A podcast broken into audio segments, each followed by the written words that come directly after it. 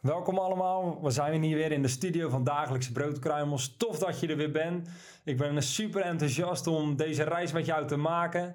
En vandaag wil ik het met jullie hebben over rust en vrede.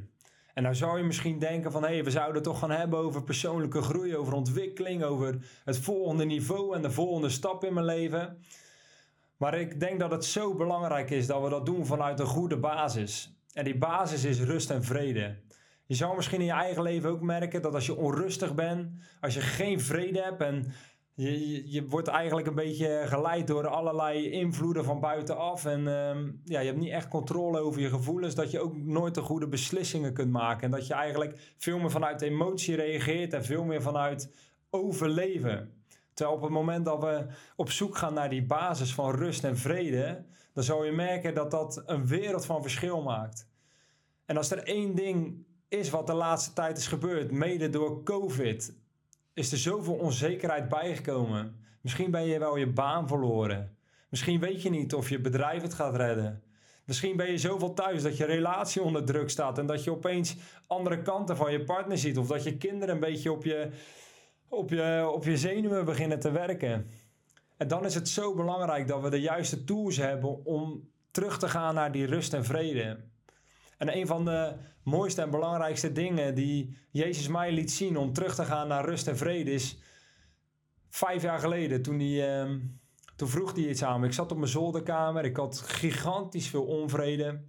Ik moest een preek voorbereiden, maar ik kreeg geen letter op papier. Ik moest ehm, op mijn werk een hoop problemen oplossen waar ik echt moeite mee had.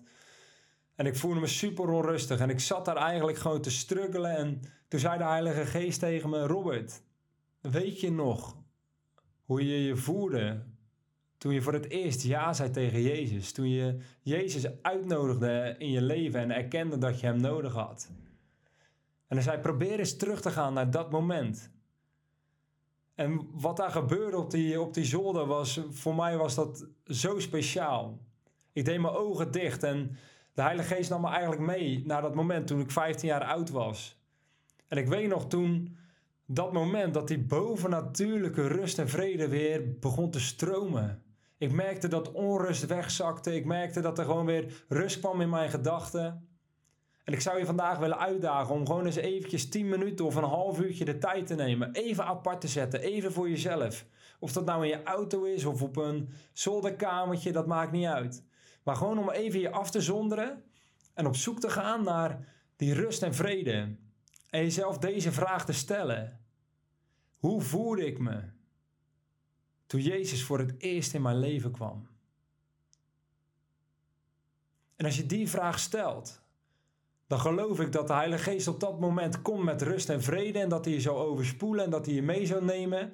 En dit is een tool die je altijd kan gebruiken op het moment dat het gewoon even om je heen best wel veel wordt en dat je denkt van jongen, hoe, hoe moet ik hier allemaal doorheen?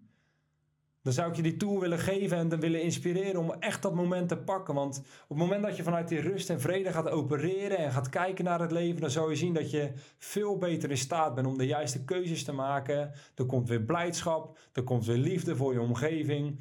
En je, de wereld ziet er een stuk anders uit.